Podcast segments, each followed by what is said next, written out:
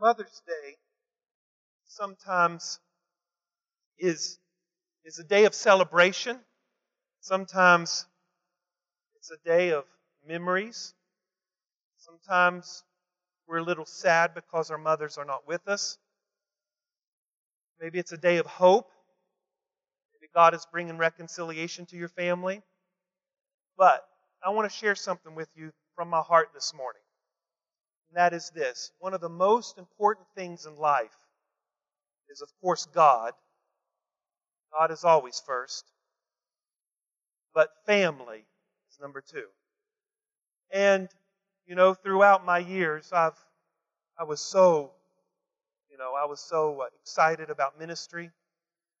And uh, I've missed a lot of birthdays. I've missed a lot of things I probably should have went and done.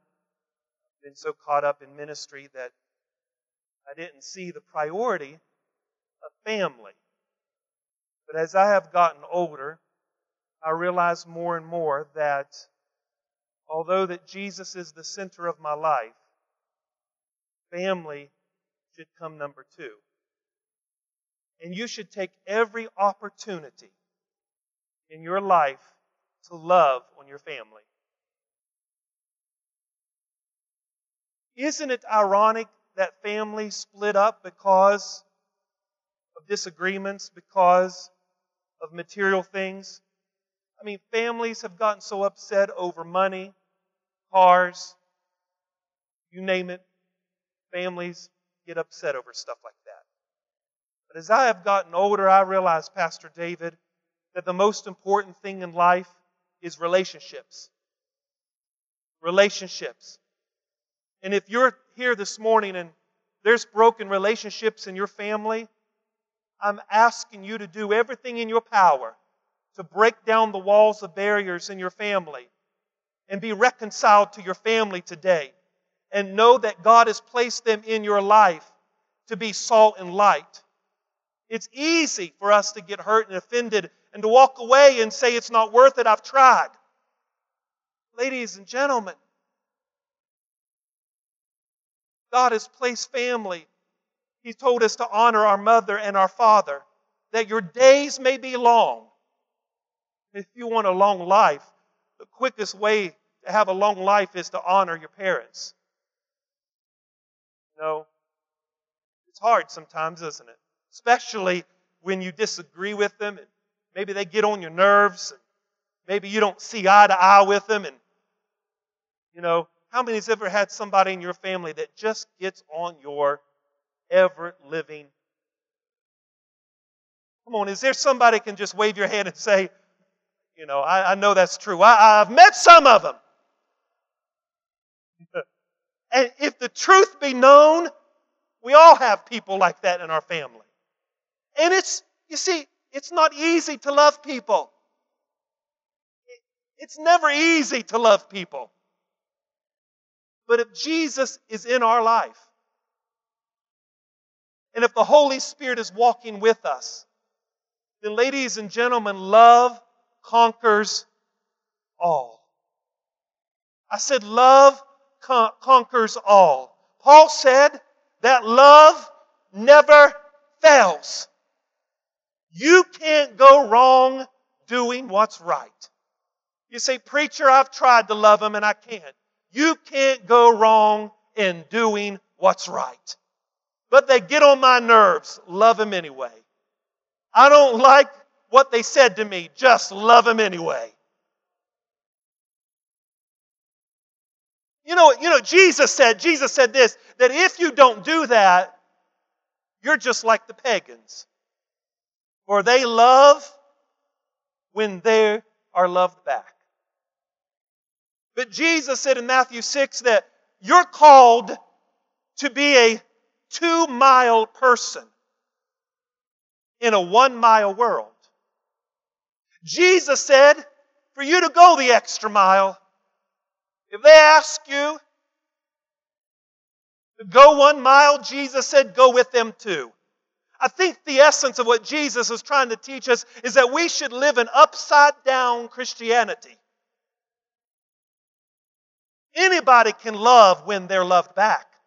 And anybody can give when they're given to. Anybody can smile when you're treated good. But it takes a man and a woman of God to make a decision that I'm going to be a two mile person in a one mile world. One of the most important things in life is relationships. And I'm asking you today that if there's broken relationships, I'm asking you to do everything you can do because you can't love enough. You can't go wrong in loving too much. You can't go wrong in affirming too much. You can't go wrong in doing acts of service too much. And I'm asking you to be a two mile person in a one mile world. And sometimes you've got to do that even in the midst of your hurt. I'm asking you to be honest with yourself because one of the greatest things that I've learned in life is before we are a fellowship of saints, we are a fellowship of sinners. We all have issues. We all have issues in our families. So we can all get on the same board here. We can all be honest with one another. Sometimes it's hard to love people. But I'm telling you, love never fails.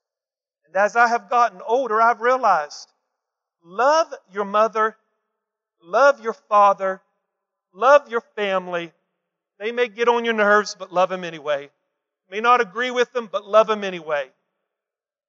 Hold them close. Go home today and kiss your wife tell your wife, I love you. I appreciate the hard work you do for our kids. I want you to put your arms around your kids and kiss them today and let them know I love you. I, maybe I don't tell you enough, but I want to tell you I love you. See, you can't go wrong in doing what's right. We're called to be a two mile person in a one mile world. Go the extra mile today. When you go out to eat,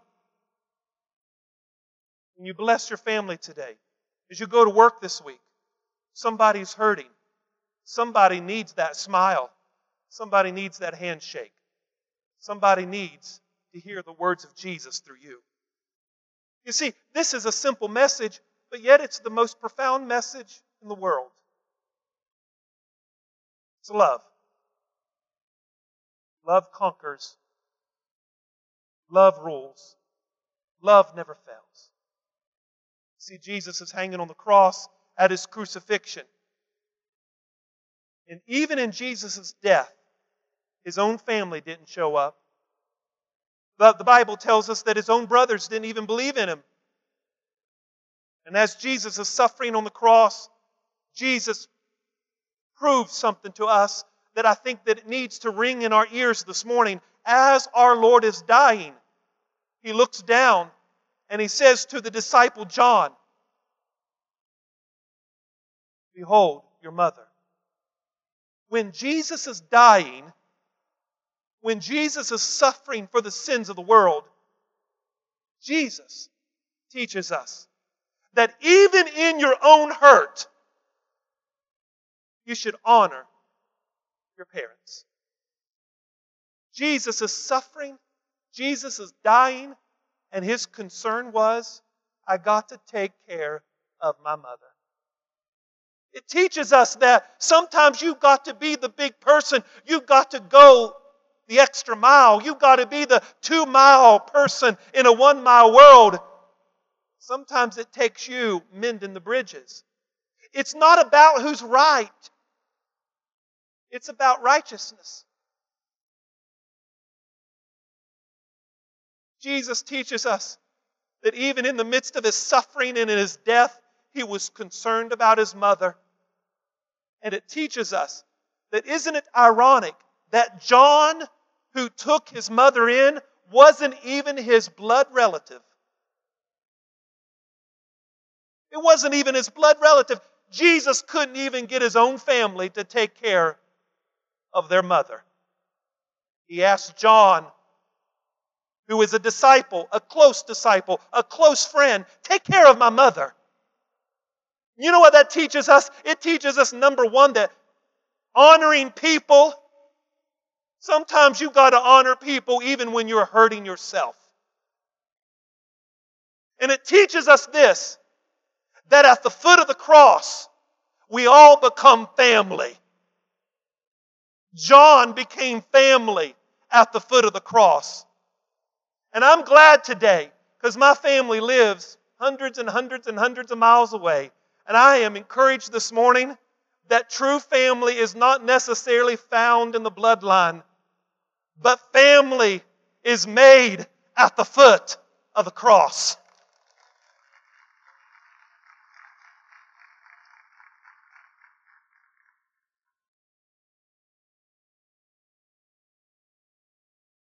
Family is made at the foot of the cross.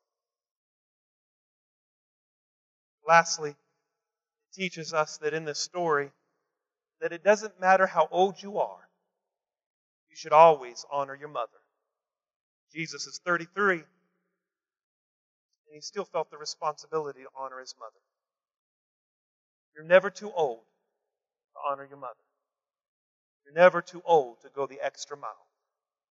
Amen.